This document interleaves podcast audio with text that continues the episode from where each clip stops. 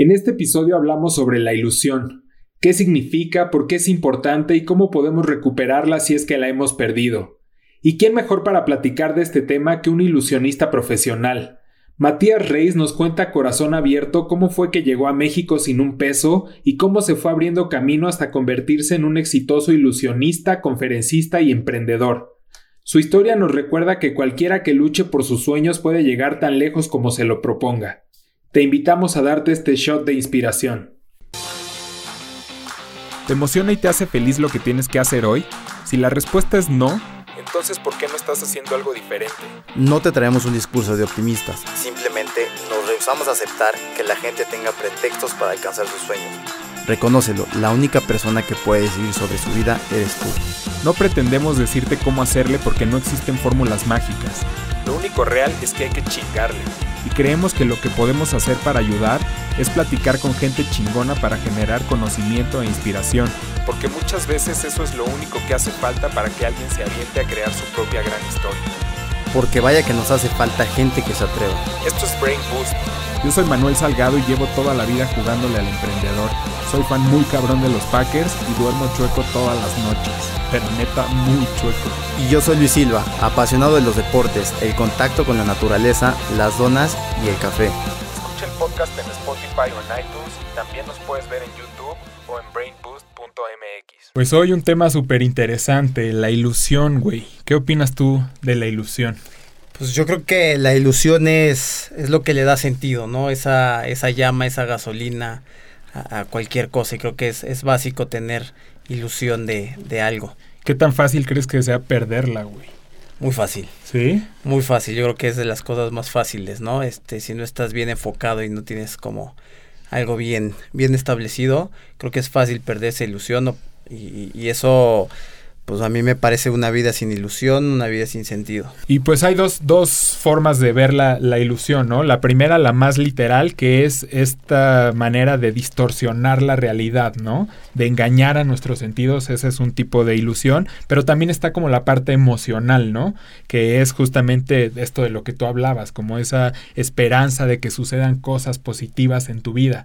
Pero bueno, justamente para entender un poquito más del tema, quisimos tener a un experto en la materia y tenemos un invitado muy especial que justamente se dedica a eso, que es el ilusionista Matías Reis, que nos acompaña hoy aquí en la cabina. Mati, ¿cómo estás? ¿Qué onda? Feliz de compartir este momento con ustedes y gracias por invitarme. Gracias. Al contrario, muchas gracias por aceptar la invitación para hablar de esto que es a lo que te dedicas y que creemos que es muy importante en la vida de las personas. Entonces le queremos entrar a este tema de la ilusión, como decíamos, pues desde todos los panoramas. Para ti, ¿qué es la ilusión, Mati? Yo creo que la ilusión, tenemos dos enfoques, dos miradas. Puede ser la ilusión de una persona que anhela llegar a algo o lograr algo, está ilusionado que formar una familia, conseguir un mejor trabajo, crecer, proyectar, etcétera, etcétera. Y después está la ilusión, que es el juego que yo hago, es en realidad es yo creo que debe ser la primera plática que tengo con alguien que me presenta como lo que soy, un ilusionista. Uh-huh. Pues ya la gente dice, el mago Matías Reis. Yo tengo esa pregunta, ¿eh? ¿Qué diferencia hay? ¿Qué diferencia hay? La tienes anotada, Luis. La única que tengo es la. Claro.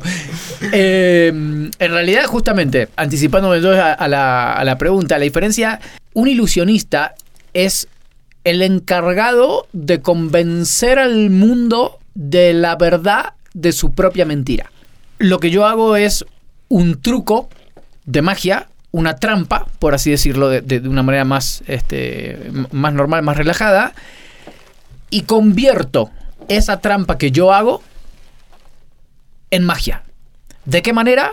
Pues buscándole la presentación, si hacemos un show que sea por ahí más grande, en todas las luces, en toda la puesta en escena, todo eso hace que ese truco de magia, esa pequeña, la botella que me la guardo adentro de la manga, se transforme en magia. Y es cuando dices, no, esto es una frase muy hecha que dice la gente, no, esto no es magia, esto es algo más, tienes un pacto con el diablo, ¿no? Y ahí cuando te dicen, tienes un pacto, es porque ya la cabeza de la gente no le encuentra explicación. No hay manera que hayas hecho eso, no hay forma. Entonces, como no hay manera, necesito pensar en algo más allá. Cuando ese ilusionismo, cuando esa ilusión es tan fuerte, es cuando la magia ocurre, ¿no? Si no, es un truco. Ah, es un truco. Sí. Cuando eso trasciende, es magia. Entonces, retomando qué es la ilusión para mí, depende si es a modo personal. Yo te digo que es el anhelo de llegar a algo. Y yo como ilusionista puedo hacerte creer que esa ilusión es realidad. Yo a través del ilusionismo puedo hacerte creer que todo lo que quieras, yo lo puedo lograr. Oye, ¿y crees que a través de tu trabajo se conectan estos dos conceptos de ilusión? Totalmente. Uh-huh. A mí me ha pasado de hacer un show, de terminar y que me vengan a pedir cosas que es, oye, tengo este problema. Y tú eres ilusionista, o sea, tú todo lo puedes hacer. Entonces me puedes cumplir la ilusión que tengo de... Wow. Este es un caso, digo, yo sé que si después lo quieren editar, lo pueden editar, pues ya tomarán ustedes riendas en el asunto. Aquí no hay censura. Pero a mí me ha pasado... No, es que no sé si me conviene a mí contarlo. Entonces nos dirás tú más bien si quieres que lo editemos. Sí, a mí me ha pasado de que venga un ex suegro mío, de que me toque la puerta, yo tenía 18 años, que me toque la puerta de mi casa. Yo me había... Ya no estábamos más juntos con mi noviecita, era una noviecita del barrio. Uh-huh. Y que me venga a decir, oye, necesito hablar contigo. Sí, José, por favor. Entonces me sube a su camioneta. Y dice, pues tú sabes que yo voy al bingo, ¿verdad? A jugar. Sí. Pues, y en el bingo hacen sorteos. Entonces, pues nunca gano. Ok. Tú, que puedes hacer todo, ¿no? Esta ilusión de él que era quiero ganar mi premio, o sea, quiero ganarme el sorteo. Sí, sí. Pues a ver si me lo puedes cumplir. Claro, 18 años. Mi ex suegro, ¿no? No le puedo decir que no. Entonces fue algo que hoy... Mis padres yo creo que se enteraron hace un año, ya pasaron unos cuantos años, ya pasaron 20 años de los 18. Claro, y fue ir al bingo a ver de qué manera le hacía ganar a José el sorteo. Eso lo contamos después en otro momento, se lo cuento por primero. Pero sí, o sea, fue a través de un truco, a través de una trampa, hacer ganar a José delante de 500 personas su cupón en el bingo. Y le dieron la lana. Y le dieron la lana. ¿En serio? Sí. Wow. Sí, tengamos en cuenta algo. Yo conozco cómo hacer trampa. Uh-huh. Entonces, yo puedo aplicarlo para bien o para mal. Ok. Yo si no fuera un ilusionista, seguramente podría ser un estafador. Uh-huh. Porque mi cabeza ya está entrenada para estar un paso por delante de la persona. Uh-huh. ¿Me explico? Sí, quiero decir, la magia, el ilusionismo... Una de los tips que tiene es estar un paso por delante de la persona que tenemos adelante. Es decir, yo te voy a adivinar una carta, pero yo ya sé que la carta que tú elegiste, yo ya la subí a mi Instagram, por ejemplo, ¿no? Uh-huh. Entonces, la carta que va a decir, métete a mi Instagram y está la foto que subí hace una hora. Entonces, yo ya sabía que este momento iba a ocurrir, yo ya sabía que esto iba a pasar, ya sabía la carta que ibas a elegir, fue estar un paso por delante para poder adivinarla. Mi cabeza ya está entrenada así, mi cabeza ya piensa así. Y es súper interesante eso que dices, que tú decides cómo usarlo, ¿no? Porque por ahí vi uno de tus videos en tu canal de YouTube. Creo que era justamente sobre... Vemos mucho en las películas como estos carteristas y toda esa magia que hay, ¿sabes? Y realmente es... O sea, son unos maestros, ¿no? O sea, que logran distraer a la gente de una manera... impresionante, o sea que tú lo ves y dices, güey, no hay manera que alguien casi que me pueda quitar el reloj mientras platico, ¿no? Uh-huh. Y tú hiciste un video de eso, ¿no? Donde lo demostrabas cómo ese tipo de cosas suceden. Entonces, como dices, si no estuvieras haciendo shows e ilusionando a la gente, podrías estarlos estafando. Totalmente. Siempre lo apliqué, salvo a mis 18 años, que yo creo que lo hice para quedar bien con mi suegro en ese momento, ¿no? Para que no me diga, no lo pudo hacer. Siempre apliqué la magia o el ilusionismo. Mis técnicas siempre las apliqué a favor de la vida, a favor de ayudar, a favor de... Sí, a favor de entretenerte, de asombrarte, de hacerte vivir un buen momento. Pero claro, el pickpocket... A mí me selecciona el Cirque du Soleil. Uh-huh. Y me dan un personaje que era muy bonito, pero tenía mucha exigencia. Uh-huh. Yo tenía que robarle 2 objetos a la persona desde que yo la seleccionaba desde la platea hasta que subía al escenario. Yo ya le tenía que haber quitado 2 cosas, lo que sea. Su cartera, su teléfono celular, su reloj, lo que sea. Wow. Entonces, mi entrenamiento era, yo ya al momento en que, por ejemplo, hoy tengo un amigo que fabrica zapatos. Siempre que lo saludo, lo primero que automáticamente baja la mirada y me mira los zapatos. Siempre, ¿no? Uh-huh. No me dice nada, pero me mira, yo no sé qué pensar, pero mira, siempre mira los zapatos. En mi caso es igual. Al momento que yo te saludo, es muy probable que te agarre, que te toque, que tantee tu bolsillo, que mire la malla que tienes del reloj, cuán difícil es de sacar. Por ejemplo, a ver, ese reloj. Bueno, este reloj es el más fácil de robar. ¿Así? Este es el más fácil de robar. Me lo voy a engrapar. Cuando yo veía ese tipo de relojes, era ya sabía que el reloj ya lo tenía, ya estaba, ¿no? Entonces, sí, el pickpocket es el robo de las pertenencias a la gente sin que se den cuenta, pero que en el lenguaje calle se llama carterismo. Sí, sí. O sea, ¿no? En la magia se llama pickpocket y es para generar un asombro. ¿Cómo me robó todo sin que me dé cuenta? Pues lo mismo te pasa en el metro. O sea, la verdad, o sea, ¿no? Es un pickpocket, ¿no? Pues es un ladrón. Es un ladrón de bolsillo, un ladrón de guante blanco. Que sí, se aplican técnicas de ilusionismo para sustraer. Oye, Mati, pues vámonos en orden. Sí. ¿Cómo llegas a esto? O sea, ¿en qué momento Matías Reis dice la magia, el ilusionismo? La culpa la tuvo mi madre. Por eso yo siempre, cuando alguien me dice, oye, no, mi hijo quiere, incentívalo. Incentiva, dile que sí, dile que puede, di sí. Sea lo que sea. Sea lo que sea. Uh-huh. Aunque quiero ser astronauta, ¿ok? Dale. Va, uh-huh. Va. Mi mamá me vio, yo tenía... Siempre me gustó la magia, pero a los 13 años me vio que estaba haciendo magia con una tapita, pero magia sin saber magia. Jugaba con la tapita, trataba de ver de qué manera yo, autodidacta, porque no existía ni YouTube ni nada, uh-huh. de qué manera puedo hacer desaparecer la tapita, y me la guardaba. Y me dijo, ¿por qué no vas a estudiar magia?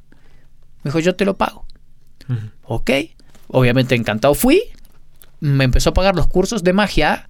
Y a partir de ahí es donde empezó todo esto. Yo empecé como un hobby, uh-huh. como algo que, quiero saber cómo son las magias, los trucos. Y luego de eso fue empezar ya a vivir de eso, que sea una forma de vida. Entonces yo salía de mi escuela, yo tenía 16, 15. A los 13 empecé a estudiar, a los 14 hice mi primer show. Ok. Y empecé a salir de mi escuela y me iba a hacer la magia de los colegios o de los niños que cumplían años en el barrio. Y tenía ahí mi dinerito, ¿no? Oye, y tal vez no tenías muy claro a los 14 años. O sea, no creo que sea como, ¿sabes? La pregunta formal de, ¿será esto a lo que me voy a dedicar el resto de mi vida? Exacto. Seguramente no. Pero, ¿qué pensabas? O sea, ¿en qué momento ves esto ya como algo más formal que digas, pues aquí le voy a dar? Sí, que pasó, ¿no? Que dijiste, esto es lo mío y sobre esto va. No. Si me preguntas, esa es la pregunta que me podría quedar pensando hoy, mañana, pasado. No, uh-huh. no lo sé. No sé cuándo fue. Es como cuando dices, pero a ver, ¿cómo llegué hasta aquí? ¿No? Sí. O sea, les debe pasar a ustedes. O sea, ¿cuántas veces se paran en un lugar, miran y dices, chingos, ¿cómo? ¿En qué momento llegué hasta acá? O sea, ¿cuándo fue? No, me acuerdo que empecé y me acuerdo que amplié. Y esto era una bodega que estaba... Y hoy tienes un estudio que está maravilloso. ¿Cuándo Gracias. Llegaste? O sea, empezó con una idea, con una ilusión, uh-huh. que fuiste trabajando para hacer esa ilusión posible. Uh-huh. Lo mío fue igual. Pero alguna vez en tu cabeza... ¿Hubo otra cosa que dijeras, ok, la magia es mi hobby, me apasiona, pero yo quiero ser...? Yo iba a ser policía. ¿Ah, sí? Sí, policía. Me había anotado en la escuela de policía, me había preparado. Había conseguido allá en Buenos Aires tienes que tener una persona que te apadrine. Entonces teníamos un amigo en la familia, bueno, ni siquiera de familia, o sea, un amigo de la familia que dijo, va, yo te apadrino. Fuimos a la escuela de policía, me anoté, tenía que dar el curso y toda la historia... Y creo que una semana antes dije, no. Me parece que va por el... O sea, imagínate, o sea, cosas casi te diría opuestas, ¿eh? O sea, ¿cuántos años tenías más o menos? 18, 19. Uh-huh. 18, 19. O sea, ya venía de hacer la del bingo, ¿no? Y el tipo quería ser policía. O sea, era el cargo de conciencia. Claro, Martín. Totalmente. O sea, no entendía nada, ¿no? Sí. Estaba más confundido que... Y sí, y la verdad que poco a poco como que se me fueron abriendo las puertas. Pero un día antes dijiste, no entro no a esto entro. De ser policía. No entro, no va por acá. Sin saber todavía tampoco para dónde iba. No, sin saber para dónde iba, pero uno lamentablemente está acostumbrado a esta cuestión de, oye, es un trabajo seguro, ¿eh?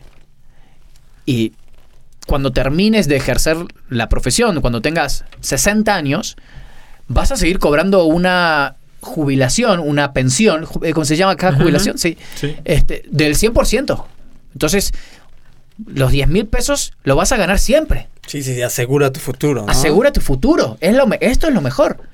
Entonces, me acuerdo que me decían, esta persona me había apadrinado, me acuerdo perfecto, pero como si fuera ayer, uh-huh. Yo era chavito, y me dijo, nosotros de donde venimos, que somos de clase baja, uh-huh. Trabajadora, y para nosotros está muy bien esto. Porque vas a tener la pensión, la jubilación va a estar segura. Entonces, mientras no te mandes ninguna cagada en el medio de la carrera, vas a seguir. No pasa nada, ¿eh? Entonces, me parece está bien por ahí. La magia sí está bien, pero no es nada seguro la magia. Uh-huh. Y así todos. Entonces me decían, sí, qué bueno, vas a hacer más. Ok, pero ¿y qué más vas a hacer? Y al día de hoy me pasa... ¿Y tú qué haces? No, pues yo hago shows de ilusionismo, de magia. ¡Ah, qué padre! ¿Y de qué vives? No, pues de la magia. No, ya sé, pero ¿qué más? ¿Cuál es tu trabajo? ¿De qué trabajas, no? ¿Pero de qué trabajas? No, pues soy mago, soy ilusionista, hago magia. Entonces sí, está en la cabeza esta cosa de la gente que la carrera, o sea, una profesión es abogado, médico, contador, ¿no? Y 2, 3 más te puedo nombrar. Estas carreras clásicas. Uh-huh, uh-huh. Pues yo me fui por otro lado y bueno, o sea, seguí mi ilusión, ¿no? Seguí mi ilusión. Oye, y pues ahorita hablas de algo muy importante. Creo que ahora eres muy exitoso en lo que haces, das shows por todos lados, te vemos en televisión, estás haciendo muchas cosas que uno diría... Güey, qué chingón, ¿no? O sea, ya digamos que estás en otro nivel, pero cuando empezabas, o sea, me imagino que debe ser una profesión durísima, ¿no? O sea, cuando vas arrancando, ¿cómo era esa experiencia? La quiero acompañar de otra pregunta, y es, ¿qué tanto tiempo le dedicabas a esto? Porque creo que definitivamente es algo que requiere... horas y horas de práctica, o sea, para engañar de esa manera los sentidos de las personas, tienes que tener el dominio y la seguridad de que te va a salir perfecto, ¿no? Entonces, ¿cuánto tiempo dedicabas y cómo fueron esos inicios? Porque me imagino que pudieron haber venido acompañados de inclusive humillaciones y momentos muy difíciles, ¿no? Sí, yo creo, ahí volvemos a lo mismo. Yo dividí la cabeza en dos, porque... puede ser técnicamente, sí, como tú dices, es una profesión muy difícil porque... Y además es una profesión muy egoísta. Yo no lo puedo estar tocando la guitarra contigo diciendo, a ver, está padre. No, yo no puedo estar ensayando la magia porque tú me dices, pero es así, ¿no? Claro. Entonces, tienes que conseguir a una sola persona, que en mi caso fue mi hermano, Emanuel, al cual yo era, a ver, voy a hacer esto. Sí, no, se te nota aquí, fíjate esto, pero era él. Uh-huh. Era él o un espejo, ¿no? Es un arte muy egoísta porque no lo puedes compartir con mucha gente cuando todavía no lo tienes listo para salir a la cancha. Entonces, por un lado, dedicarle muchas horas a que te salga perfecto. Va, la carta que de repente, ¡pum!, desaparece. Va, me sale perfecto. Ok, ¿y ahora qué? Ahora tengo que dedicarle la misma cantidad de tiempo o más para que me paguen por hacer esto. Ok. Entonces, la mente, o en el caso mío, se divide a la mitad. Mitad artista, ilusionista... y mitad emprendedor empresario. Porque yo puedo ser muy bueno técnicamente. Puedo hacerte una magia. No manches. Ok. ¿Y ahorita qué? ¿Y quién me paga por esto? ¿Cómo vivo de hacer desaparecer una carta? ¿No? Uh-huh. Entonces ahí es cuando yo empiezo. Cuando yo ya tenía armada, que le dediqué muchos años, eran muchas horas por día de practicar, de ver, y después fue el lado comercial. Ok, ¿cómo salgo a vender esto? Y ahí se me ocurre una idea que dije, voy a hacer aparecer personas y voy a armar una productora que se dedique solo a hacer aparecer personas en eventos, nada más.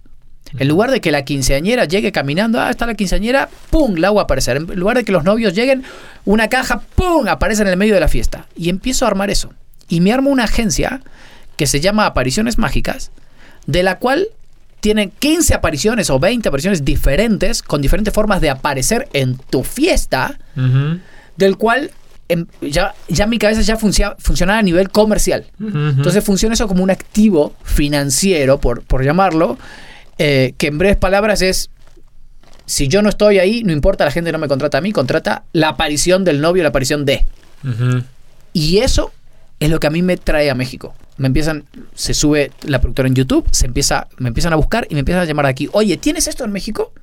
¿Tienes esto en México? ¿Tienes esto en México? Y como es algo que funciona sin la necesidad de que yo esté, pues vine a armarlo y me enamoré del país. Y así fue como me quedé. Mi idea no era esta. ¿Y sigues trabajando? La tengo armada en Argentina, aquí y en Estados Unidos. A mí me gusta mucho eso que dices, que eres un mexicano que nació en Argentina. Totalmente. Y el mexicano nace donde quiere. Claro, totalmente. Yo nací en Buenos Aires, pero soy mexicano, 100% mexicano, totalmente. ¿Cuánto tiempo llevas acá? 7 años y un poquito más. ¿Por qué te enamoraste de esta manera del país? Por como ustedes tienen la culpa, cabrón, por cómo son ustedes. No, más claro, o sea, llegas a una casa, o sea, golpeas la puerta y te abren y te hacen pasar, o sea, son muy cálidos, son muy hospitalarios, son muy a toda madre. Oye, ¿y cómo es diferente eso versus Argentina, no? Porque, digo, te escuchan decir esto en México y pues la gente te recibe con más cariño, pero también siento que te escuchan decir eso en Puedo decir Argentina, cualquier cosa, lo que quieras. Me vale un pito, cabrón. Me vale madres. Me vale madres. ¿Te consideran traidor? Es muy probable que sí. Ajá. Yo les voy a confesar algo, cuando yo llego a México me decían, eres argentino. Yo se me notaba claro. Ahorita y más o menos le estoy entrando, trato de pegarle al neutro, ¿no? Todavía a veces se me escapa. No. Pero es muy difícil. Pero mi acento antes era 100% argentino. Uh-huh. ¿Todo bien vos? ¿Todo bien, che? Uh-huh. Qué bueno. No, yo estoy acá hace... Entonces era 100%... Ahorita me pasa que, oye, ¿de dónde eres? Tienes un acento raro, ¿no? Entonces yo cuando... ¡Vamos! No se dio cuenta. Chihuahua. Claro, de Chihuahua. Yo decía que era uruguayo. Ok. ¿Eres argentino? Plano. No, de Uruguay. ¿Por qué? Porque lamentablemente... El argentino, y estoy seguro que si hay algún argentino que viva afuerita, que viva o en México, que hay muchísimos, me va a escuchar, me va a dar la razón. Tenemos una fama ante la generalización, y no digo que todos sean así o seamos así, pero si tú dices argentino, yo te digo, complétame la frase y me vas a decir argentino mamón. Uh-huh. Punto. Sí. Después de ahí, yo tengo que demostrar que no soy de esos argentinos. Entonces, para evitar eso,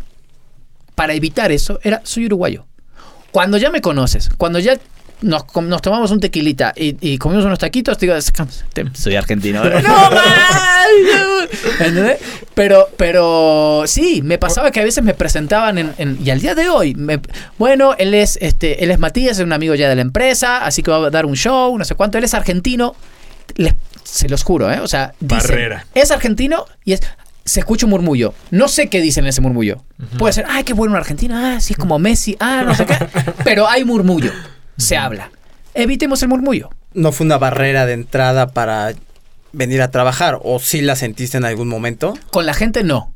Pero sí me han llegado a decir, ¿eh? Sí me han llegado a decir. O sea, tú eres el único argentino... Me han llegado a decir, no una, muchas veces, tú eres el único argentino que me cae bien. ¿Y crees que está bien ganado el estereotipo? Sí, está bien ganado. El estereotipo está bien ganado. Lo que sí te aseguro es que no todos... No, claro. No puedes generalizar nunca. No. Entonces, sí, está bien ganado. Por supuesto está bien ganado. Y cuando hay muchos argentinos que están que no coinciden conmigo y muchísimos más que sí te dicen, sí, güey, sí nos las tenemos ganadas. ¿Por qué? No sé. Ahora... Es una curiosidad, es muy loco. El argentino que está aquí no es el argentino que está en Argentina. Tú vas a Argentina y te vas a sentir como en tu casa o mejor. De acuerdo. A toda madre, o sea, van a sentir lo que yo sentí cuando vine aquí con ustedes. Uh-huh. El argentino de Argentina es otra historia. Yo no sé. Cuando salen pasa y esto. También me han dicho, cuando platicando esto con mexicanos, me han dicho...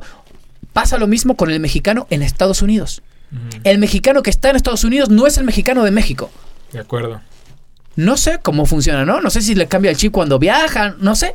En el avión, no tengo idea. Hay algo bien curioso que yo me digo ahorita, desviándome tal vez un poquito, pero ese es algo que yo he notado en los viajes, que es impresionante.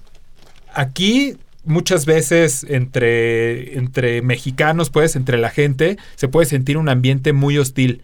Pero tú encuéntrate un mexicano fuera de tu país y puta, es tu hermano. Claro. No sabes, o sea, claro. A mí, el mundial, por ejemplo, a mí me impresiona cómo es esta magia que sucede, que te digo, podemos estar aquí y vas en el tráfico y ves a gente literalmente mentándose la madre, que literal se bajan y se agarran a madrazos por nada. Por nada. Se odian unos a otros, no todos obviamente, pero hay gente con ¿sabes? O sea, se respira este ambiente pesado, ¿no? De cuidarte de los demás, pero sales de tu casa, sales de tu país y te encuentras con alguien y puta, o sea, te da una emoción y no importa que lleves 2 días fuera de tu país, claro, te encuentras a tu hermano y güey, a huevo, México y los demás que se ching, ya sabes. Uh-huh. Entonces es algo como súper curioso, ¿no? El mexicano creo que, digo, y tampoco no hay que generalizar, uh-huh, pero creo que el mexicano es así, es a toda madre. O sea, ustedes tienen algo muy bonito que no lo llegan ni siquiera a entender. Me pasa a mí que yo voy con vicios mexicanos a mi tierra, o donde nací, porque también México lo considero mi tierra. Uh-huh. Y cuando entro a un lugar digo, ¿qué tal? ¿Cómo le va? ¿Qué va? ¿Qué crees? Sí, 1 kilo de milanesa. Adiós, bonito día. Todavía, bonita. Yo hice una prueba, ahora fuimos a comer con mis hermanos y yo les dije, yo les puedo asegurar que yo simulo un estornudo acá y la mesa al lado no me dice salud. No, pues, no. Aquí yo lo he probado en el metro, lo he probado en el metrobús, de estornudar a quien tienes al lado sin conocerte, te dice salud. No pasa en Argentina. Si nosotros estamos cenando aquí y está la mesa al lado, cuando se levantan ellos o cuando están llegando, es muy probable que te digan provecho, gracias. Allá no ocurre.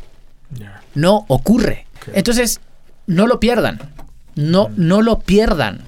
Es muy impactante para el que viene de afuera ver cómo son. Oye, Mati, pues volviendo un poquito al tema. Retomemos. Al tema. Era de magia, ¿no? Sí. ¿Qué pasa? Ya estás en México y bueno, llegas con esta productora para generar apariciones. ¿Cómo sigue creciendo tu carrera a un nivel tan acelerado? Me fue muy mal. ¿Ah, sí? ¿Con la productora? Sí, me fue muy mal. Uh-huh. Me fue muy mal a mí. Literal, no tenía ni para pagar la renta. No lo encontraba, no le daba la vuelta. Porque era un producto, era yo solo en un país donde no tiene la cultura de la aparición mágica. O sea, ¿y qué esto qué es? No, pues aquí nosotros hacemos chambelanes, uh-huh, ¿no? O sea, y en las bodas, no, el novio, los novios están aquí, los fuegos artificiales, ¿no? ¿Cómo? ¿De qué va? No tenía el dinero para hacer publicidad. No tenía los contactos. Yo llegué aquí sin conocer a nadie. Uh-huh. Entonces, fue muy difícil. Tengo, de hecho, al día de hoy, un amigo, Max, quien me echó la mano la primera vez, pero tampoco él accedía. O sea, él me presentaba a su gente, pero... Hasta ahí. O sea, era un momento donde... Y sí me ayudó muchísimo. Yo vivía acá en un hotel de 2.50 pesos a la noche, ¿no? Uh-huh. Que cuando... entrabas a la habitación y estaba la rata así en la cama, te decía, te toca a ti, vení, ¿no? Entonces, sí, era muy difícil. Empecé a trabajar, a ver, a hacer tele gratis para que me conozcan. ¿Pensaste en renunciar? Sí, en regresar. Sí, me pensé en ir, sí, claro. Sí, dije, no puedo, no sé ni por dónde. ¿Qué pasó? O sea, ¿cómo empezaste a ver esa luz? Una persona que me echó mucho la mano, que fue Cecilia Galeano, en ese momento de Televisa. Uh-huh. Ella me echó muchísimo la mano y lo que ocurrió fue que de repente iba gratis a trabajar, a hacer mi show a la tele. Pero ¿cómo te acercas? O sea, eso muy puntual y muy claro. O sea, mi amigo Max, que vivía ya en México hace 20 años, me contacta con una chava que era quien... Oye, salte del hotel. Tengo una chava que tiene un departamento que te lo puedes rentar. Es un poquito más, pero ya tienes por lo menos tu privacidad. Va, me contacta con la chava me dice, yo soy productora de Televisa. Uf, ok, vente conmigo al canal y vamos a repartir tarjetas.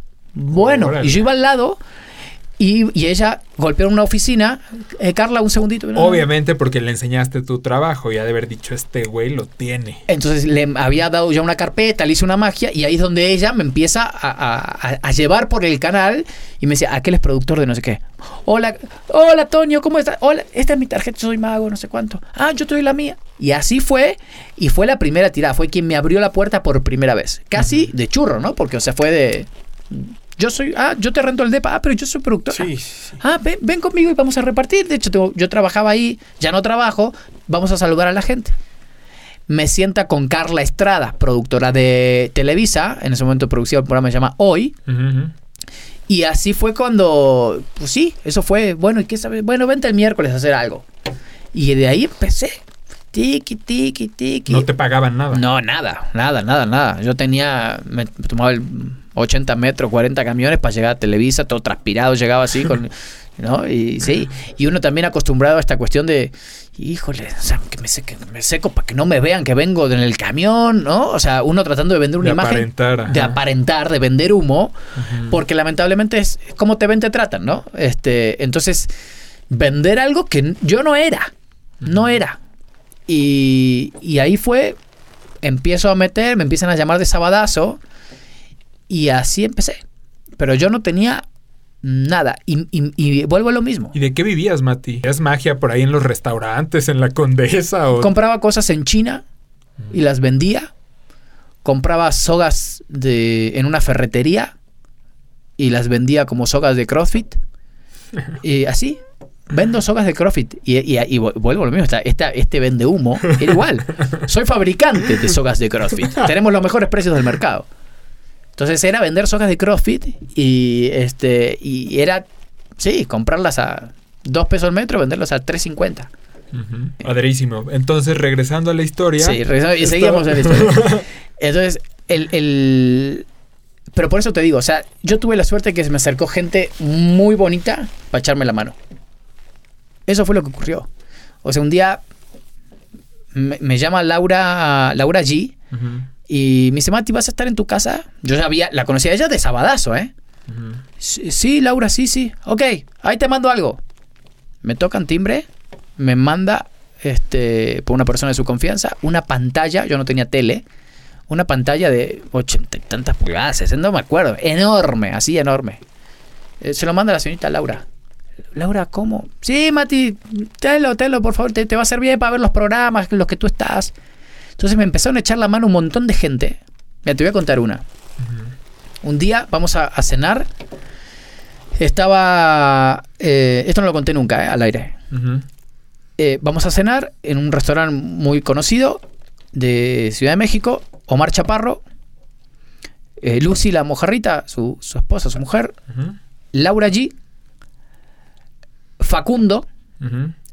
Esmeralda, que salía con... eran pareja en ese momento, Cecilia y yo. Va. Viene la cuenta. Cuando viene la cuenta, o sea, yo como llego ahí, por Cecilia. Oye, Mati, por sabadazo que llegué, o sea, toda la historia que les conté antes. Uh-huh. Me invitan a comer, a cenar. Va. Llega el momento de la cuenta, 6,000 pesos por persona.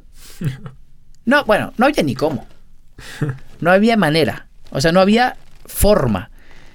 Ni siquiera en mi tarjeta de crédito creo que tenía ese crédito. O sea... Deja tú disponible. Deja disponible. No. Fuera el no, el límite. Entonces, cuando llega, ¿no? 6,000 pesos. Dice, 6,000, son 6,000 por persona. Yo meto la mano en mi bolsillo, ¿no? Pero meto la mano buscando la cartera sabiendo que no tenía cómo pagarlo. La verdad. No tenía ni cómo. Sí.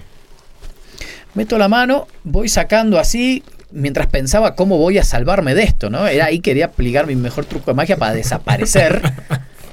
Meto la mano y cuando meto la mano, Cecilia saca su tarjeta así y dice, lo mío y lo de Mati, por favor, de aquí. Digo, no, pero ¡pa! Y me pega por abajo de la pierna. ¡Pa! Así. Me subo a la camioneta. Yo, en ese momento ella me alcanzaba a mi casa. Y le dije, no, pero no, yo no sabía que era tanto. O sea, ¿cómo te lo pago? Dame un par de meses y te lo pago. Me dijo, tranquilo. Hoy yo te puedo invitar. Hoy tú no tienes la posibilidad económica para estar aquí. Pero hoy tú necesitas estar aquí. Tú necesitas que te conozca Facundo, necesitas que te conozca Omar, que te conozca Laura. Porque no sabes si el día de mañana, oye, hago un show, pueden venir y de repente te tuitean y te hacen publicidad. Y uh-huh. Son contactos que está bueno que tengas en tu vida. Son buena gente uh-huh. y son contactos que te van a servir profesionalmente. Hoy no puedes pagar 6,000 pesos, no importa. El día de mañana algo pasará que quizá me lo devuelvas o no.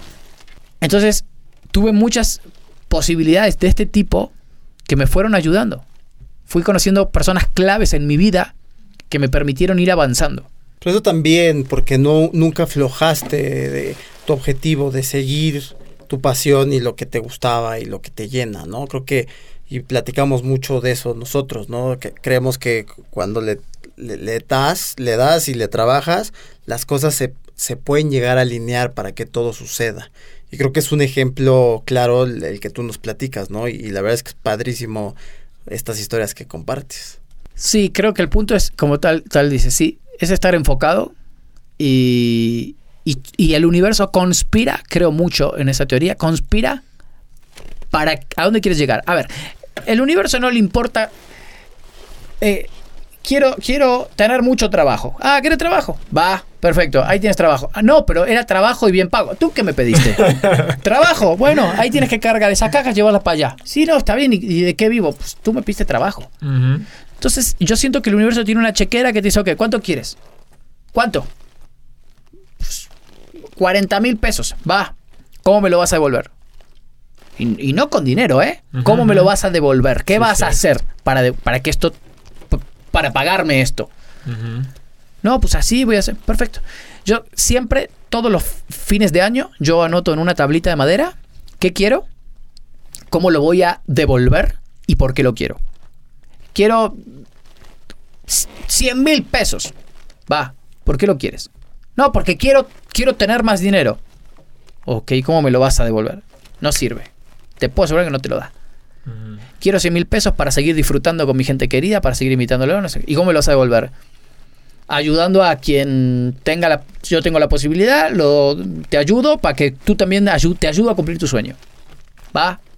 Les puedo asegurar que de esa tablita, el 95%, siempre cuando al otro año la reviso, uh-huh. está.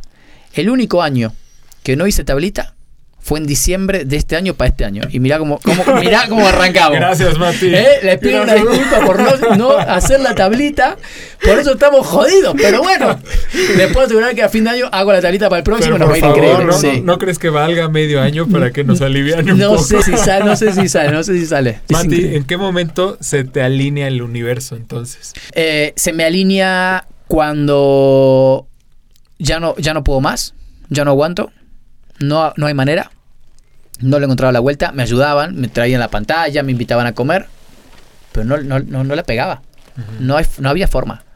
Qué bueno, ahorita te llamo, qué bueno, me interesa, pero vemos, no había manera, no hacía. Entonces, saco un pasaje a Argentina a 3 meses. Dije, me voy 3 meses, ya, y ya veo qué hago. Me voy a Argentina y me doy cuenta, primero, que no podía lograr lo que podía lograr aquí, punto número 1, porque la estructura del país no te lo da. Y me doy cuenta que me gusta mucho estar allá con mis amigos, con mi familia. Yo soy muy familiero. Uh-huh. Entonces, digo, oye, si yo estoy en un lugar que no es este, pues no puedo perder tiempo. Entonces empiezo a cargarme de energías. Esto, ¿saben cómo es? Cuando... ¿Estás mal? ¿Que estás depresivo? ¿Estás depresivo? Sí. Ven, vamos al Hospital La Raza. Mm. Vamos a caminar. Vamos a meternos en las habitaciones. Mm. Y cuando sales, me cuentas qué tan agradecido de la vida estás. Cuando sales de ahí, dices, no, cabrón, claro. O sea, ¿de qué me deprimo? ¿No? Mm. Cuando llego allá, veo que la economía estaba todo muy frenado, estaba muy mal. Y veo a mis amigos, no puedo, no sé qué. Y yo me daba el gusto por ahí de... tener esta gente que me decía, vamos, 6,000 pesos yo te pago. Digo, que entiendo que no es el común de la gente. Yo en ese momento no lo podía pagar. Y al día de hoy, te digo, no lo puedo pagar tampoco. Pero me quedo 3 meses allá y vuelvo a romper todo. Vuelvo a decir, de aquí soy. No hay manera. Yo creo que lo que cambió fue el chip. Uh-huh. darle y darle y darle y darle. Y por ahí le daba con la misma instancia, que con la misma fuerza que antes, ¿eh? Pero no, algo en mi cabeza era a conseguir, va. Y se empezó a dar. Pues ya sí. Empezaron a contratar, llegó a TV Azteca, hago mi programa, empiezo a dar pláticas donde cuento esta historia para un montón de empresas. Uh-huh. Hoy, gracias a Dios, me va muy bien. Y lo que les digo siempre a la gente es, oye, yo vine aquí con una mano atrás, una adelante. Tengo mi carrito, pude comprar mi casa, me puedo dar un gusto. ¿Cómo no lo vas a hacer tú que naciste en este país? A mí me costó un huevo, neta, muchísimo. Pero si yo lo hice, tú lo puedes hacer. Por supuesto que lo puedes hacer. Entonces, creo que va por ahí. Ese es el camino. Y siempre, retomando a lo que planteabas, el tema de la ilusión. Tengo la ilusión de comprar mi casa. Tengo la ilusión de poner mi taquería. Tengo la ilusión de, ok, anda por ahí. Que todo lo que hagas, o sea, que lo que hagas hoy tenga que ver con el lugar donde quieres llegar mañana. ¿Cómo crees que está la sociedad justo en términos de ilusión? O sea, ¿crees que se haya perdido mucho la ilusión? Sí. ¿Se pierda mucho la ilusión? Sí, yo creo que cada vez la gente va perdiendo la ilusión. ¿Por qué crees que pasa? Por un montón de factores. Digo, entiendo que ahorita lo que estamos viviendo es algo excepcional. Hagamos un paréntesis de olvido ante esto. Uh-huh. Creo que el punto clave es que la gente va perdiendo la ilusión. Y esto, edítenlo después si les parece. Dale. Pero creo que el mundo está cada vez más jodido. Uh-huh. Lamentablemente. Y somos pocos lo que... Puta, o sea... Y yo digo... No tengo el placer de conocerte tanto a ti, pero yo sé que todo lo que haces tú para aportar, y estoy seguro que si están juntos es porque claro. Si trabajan juntos porque son del mismo palo, uh-huh. Pero yo sé todo lo que tú haces por un mundo mejor. Entonces, hay gente que lamentablemente es, si te puedo chingar, te chingo. Entonces, eso hace que vayas perdiendo poco a poco la ilusión. Una de las cosas que me escriben en mi canal de YouTube es, viendo esto, veo que no todo está perdido. Uh-huh. ¿A poco pensabas entonces que todo está perdido? Sí, claro, uh-huh. Por supuesto. Y no te voy a decir que no me han querido o que no me han jodido. Claro, me hicieron cuentos donde me hicieron perder dinero, donde me hicieron invertir en algo que nunca existió, donde sí me jodieron, uh-huh. Por supuesto. Entonces esas cosas, claro que te hacen perder un poco la ilusión. Decís, no hay ni cómo. ¿Qué es lo que te motiva, Matías? O sea, ¿qué es eso que te hace levantarte? Que es que siempre encuentro un motivo por el cual seguir para adelante. Siempre. México es un país donde te permite, donde das un paso para atrás, pero das tres para adelante. Es un país muy noble. O sea, tiras semillas en la banqueta y crece un árbol. O sea, hay muchas posibilidades, hay mucho por hacer. Es un mercado muy grande, hay mucho por hacer. Y además, soy mago. O sea, si yo no creo que realmente lo puedo hacer, vivo de eso. O sea, yo creo que no alcanzaría el éxito si yo te vendo a ti que puedo hacer lo que quieras y en mi vida es una mierda, ¿no? O sea, uh-huh. Creo que va Tienes por ahí. Tienes que creer tú para empezar. Yo tengo que, claro, por supuesto. ¿Y qué tan difícil eres de impresionar? O sea, siendo un especialista del engaño, por así decirlo, ¿te vuelves mucho más difícil de impresionar? No, soy un niño. ¿Ah, sí? Soy un niño.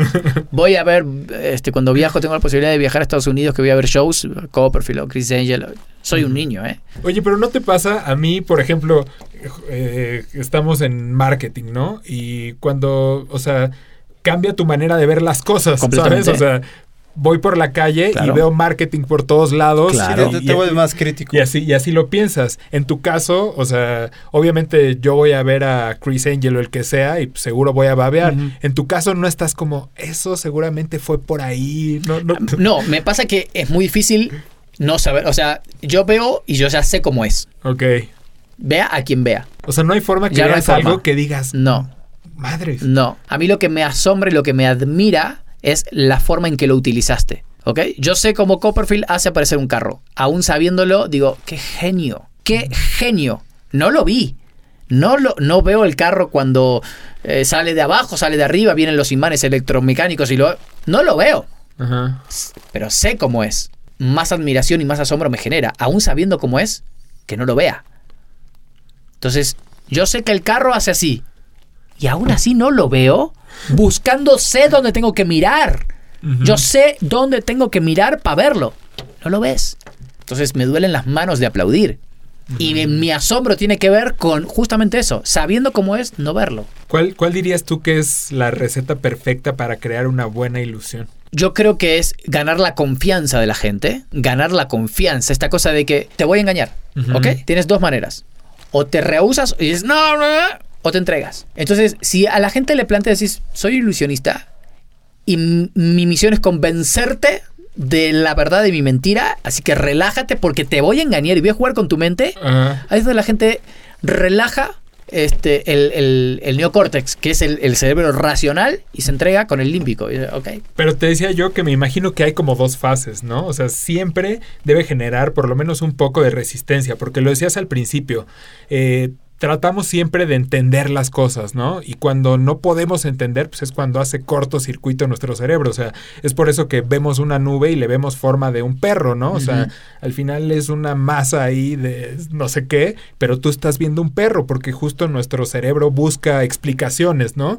Entonces me imagino que en la vida de un ilusionista, ante el público te enfrentas como a dos partes, ¿no? Una primera parte llena de escepticismo y hasta, no, este güey, yo me lo voy a chingar y voy a ver dónde está el truco, pero llega un punto en el que cuando ya dices, güey, no doy, te entregas, ¿no? O sea, pasas del escepticismo a la admiración, ¿no? Yo creo que son, o sea, sí, pero debes de tener dos públicos, ¿no? El que te quiere atrapar uh-huh. y el que, a mí no, yo no creo en eso, uh-huh. y el otro que está dispuesto a vivir la experiencia. Lo que pasa que... ¿Es así? Sí, es así. Lo que pasa es que esto es como el clown. ¿Qué diferencia hay entre el clown y el ilusionista? El ilusionista, si se equivoca, trata de corregir su error para que la gente no se dé cuenta. El clown, el payaso, si se cae realmente en el escenario, esa caída que pudo haber sido de 1 metro la hace de 4. Porque cuanto más grande sea la caída, más mejor risa va a conseguir. Uh-huh. En el ilusionista, el error no se puede mostrar. Entonces tienes que disimularlo de alguna manera. En el caso del público, es igual. Cuando tú lo blanqueas y tú dices, yo sé que eres escéptico. Yo sé que no me estás creyendo. Pero entonces ahí es donde... Yo ya sé que... Manu ya disfruta. Yo ya sé. Ya sé uh-huh. quién es el escéptico y no. Ya lo sé. Si Manu... Y está con una sonrisa, sé que es un público cautivo. Tú no. Yo voy a jugar contigo. Uh-huh. Una vez que a ti te tengo, me puede costar un poquito más. Obviamente no voy a perder todo el tiempo de un espectáculo para que tú me creas. La realidad es que no. Digo, ya pasa a ser un problema tuyo. Ya no es mío. Uh-huh. Pero lo que les digo yo a la gente es no busquen los hilos de las marionetas, porque los van a encontrar. Oye, ¿y has tenido algún epic fail? Así en sí, claro, cuéntanos, no, claro. Uno así que se te haya caído la cara de vergüenza. No, la cara, la mano, todo se me cayó. No. Cuéntanos una así. Hago una prueba donde hay un clavo ajá. que se esconde debajo de un vaso. Entonces yo tengo 4 vasos y te digo, vas a esconder el clavo, los vas a mezclar, yo no voy a mirar. Y yo voy a ir aplastando vaso por vaso. No, esto suena que no va a acabar muy bien. Deja esto. No solo esto, digo, además, yo como soy muy valiente, y vende humo total, vamos a ver un video donde una serie de ilusionistas internacionales han fallado haciendo esta misma prueba. Entonces te muestro y, claro, todos los videos que están en YouTube, con la mano de la gente, ahorita voy yo. Era un evento privado de 15 años. Estaba la quinceañera aquí al lado, ella esconde no sé cuánto, mezcla, yo encapuchado, toda la historia. Aplasto el primero, bravo. Me quedan 3. Aplasto el segundo, bravo. Me quedan 2. Y cuando aplasto, ahí voy y le doy al pinche clavo, pero de lleno, así. Me saco la capucha, el clavo cuando yo me saco la capucha, llego a ver el clavo colgando, lo tiro. Sangre, la quinceañera corriendo, ¡ay! Se va corriendo, el papá de la quinceañera diciendo, ¡estás loco! La gente ahí, y esta cuestión de el ilusionista, la diferencia entre el ilusionista y el clown hubiese dicho, ¡ay, me lo clavé y se me va la mano! Y el ilusionista, tengo que tapar todo esto. Le digo, si cualquier persona de ustedes le hubiese pegado con tanta fuerza al clavo, seguramente no podría ni hablar del dolor. Yo con la gota de sangre corriendo acá. Yo, gracias a la magia, puedo lograr que no me duela. un generoso, como mano, empieza a aplaudir, empiezan a aplaudir, pero dicen, hay que aplaudir esto, no manches, una... ¿Ok? Puta, y terminó, no podía ni seguir hablando del vámonos dolor. Al hospital. No, vámonos, claro. Entraron los chavos de producción, sacaron la mesa y el show terminó. Y en ese momento yo tenía un manager nuevo, me acuerdo que había venido a ver el show por primera vez, y viene y me dice... Está bueno del clavo, ¿no sería mejor que no te lo claves? O sea, claro. O sea, yo entiendo que sí, no te duele, pero lo estaría mejor que no te lo des. Mati, lo vendiste claro, bien. Claro, dije, no, bueno, si este se entró, dije, no, bueno, que haya, sembré la duda. Por lo menos, si le salió mal, no, debe ser así, no, ya, sembré la duda. Sí, buenísima, sí. Buenísima historia, ¿Cómo crees que podemos cultivar nuestra ilusión? Y hablando de eso, ahorita que hablabas de que el mundo está jodido, me acordé de una plática que tuve hace unos días con mi esposa. Está leyendo un libro que se llama Factfulness. No lo he leído, pero lo voy a leer. Y justo decía que la línea era... Hablaba de que las cosas están mucho mejor de lo que creemos. O sea, esa percepción que nos acabas de decir tú, creo que es generalizada y compartida. Tendemos a hacer eso, como decir... Güey, antes todo era mejor y ahorita es una mierda y lo que le espera a mis hijos, ¿qué? ¿Sabes? Porque yo lo siento, o sea, yo lo vivo así como dices tú, pero justamente pues se basa en los hechos, ¿no? Para decir, estamos convencidos de que todo está mal, pero si te pones a analizarlo, la pobreza ha bajado, o sea, te pones a ver la pobreza de hace no sé cuántos años, te digo, me gustaría tener más ejemplos más claros, pero creo que va por ahí, ¿no? O sea, como diciendo, la tecnología ha avanzado, la pobreza, antes la gente se moría a los 40 años, hoy a los 70 y tantos, ¿sabes? Entonces, ¿cómo crees que podemos centrar nuestra atención en esto? Para mejorar nuestra ilusión, ¿sabes? O sea, que no nos clavemos, porque yo lo platico muy frecuentemente con el tema de los viajes. Viajar a mí es mi actividad favorita en el mundo, punto, y se acabó. Y hay muchas experiencias que no son placenteras, ¿no? Hay gente que te va a querer engañar, hay gente que te va a ver la cara, problemas logísticos, lo que sea, ¿no? Pero... depende de la actitud con la que vayas. O sea, yo en ese tipo de situaciones, pues hoy en día las platico y me río, ¿no? O sea, son momentos que en el momento te hicieron enojar. Ese pinche güey me robó, qué coraje que pagué X cantidad por un vaso de agua y te da coraje en el momento, pero hoy te ríes, ¿no? Entonces, ¿cómo crees que debemos trabajar todo eso para seguir ilusionados? ¿Me explico? Yo siento que lo importante primero es tener... paz con uno mismo, soltar. Te mientan la madre cuando estás en el tráfico, amigo, bendiciones. Claro, por supuesto, a mí me cuesta muchísimo. Yo tengo un temperamento que sí, soy muy pasional, soy muy pasional. Entonces yo te digo, no, bendiciones, y vas a poner corte a cámara de Ciudad de México. ¡Puta que te parió, hijo! ¿No? Pero la realidad es una sola. A mí me demuestra que cuando él... largado, y cuando me he dejado llevar por un impulso o me quiso chingar, no sé qué, no me fue bien. Entonces, si yo me fijo con el diario del lunes, con el periódico del lunes, me doy cuenta que cuando tuve esta actitud, cuando reaccioné de esta forma, me dio un buen resultado. Entonces, yo hoy trato de ser así. Por supuesto, no manche lo que me jode, que me quieran ver la cara, que insulten mi inteligencia. Me mata. Y trabajo mucho para eso. Pero eso no interfiere en mi ilusión. No interfiere en mi objetivo. No interfiere... A mí me encanta viajar también. Trabajo mucho para poder llegar a ese momento y disfrutar. Pero sí trabajo, No es algo que a mí me... Yo creo que el punto para lograr algo, siempre tenemos que trabajar. Siempre hay que trabajar.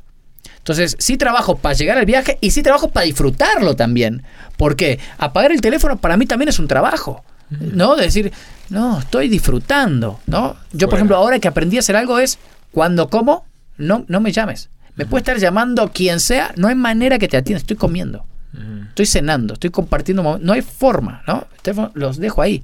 Oye, ¿te quiero hablar? No importa, estoy comiendo. Entonces, creo que tenemos que trabajar en eso, creo que tenemos que aprender a soltar. Es importantísimo aprender a soltar. Y saber que siempre digo lo mismo, o sea, si tú me jodes, si tú me insultas, si tú me dices una grosería, si no sé cuánto, y yo te digo, pues habla con mi mano. El problema lo tienes tú y mi mano. No tengo nada que ver yo. Si yo te regalo una pelota de fútbol y te digo, mano, toma. No la quiero. Toma. no la quiero, y te vas, la pelota sigue siendo mía, no es tuya. Y acá pasa exactamente igual. O sea, si nosotros tenemos un objetivo, una ilusión para llegar, hay que trabajar en eso. Hay que trabajar, ser buen tipo, ser buena gente, y siempre digo lo mismo. Si eres buen tipo, eres buena gente, trabajas para eso, no chingas a nadie, no tiene por qué irte mal. Las cosas se dan. Las cosas se dan. Y la vida te empieza a proponer, y sí, estar despierto para las oportunidades, ¿no? Uh-huh. Sí, creo que el tren pasa una sola vez, es muy probable que pase otro tren, que puede ser mejor que el que se fue, pero ese tren pasó. Lo tomas, no lo tomas, lo agarras, no lo agarras, ahorita. No, pasa nada. Va a venir otro. Y siempre hay oportunidad de bajarte. Siempre, cuando, ya no cuando te sientes... quieras, cuando uh-huh. quieras. Cuando ya no es cómodo. Yo soy una persona que también trabajo mucho. He trabajado y ya hoy ya lo tengo instalado, ya no me cuesta. Que es, me encanta el sí, pero no. Qué bueno, pues te agradezco, pero no. Uh-huh. No, gracias, pero no. Digo que no muchas veces. Y es más difícil decir no que decir sí, claro, de acuerdo, por supuesto. Uh-huh. Hay que decir no. Digan no. No, gracias, no me interesa.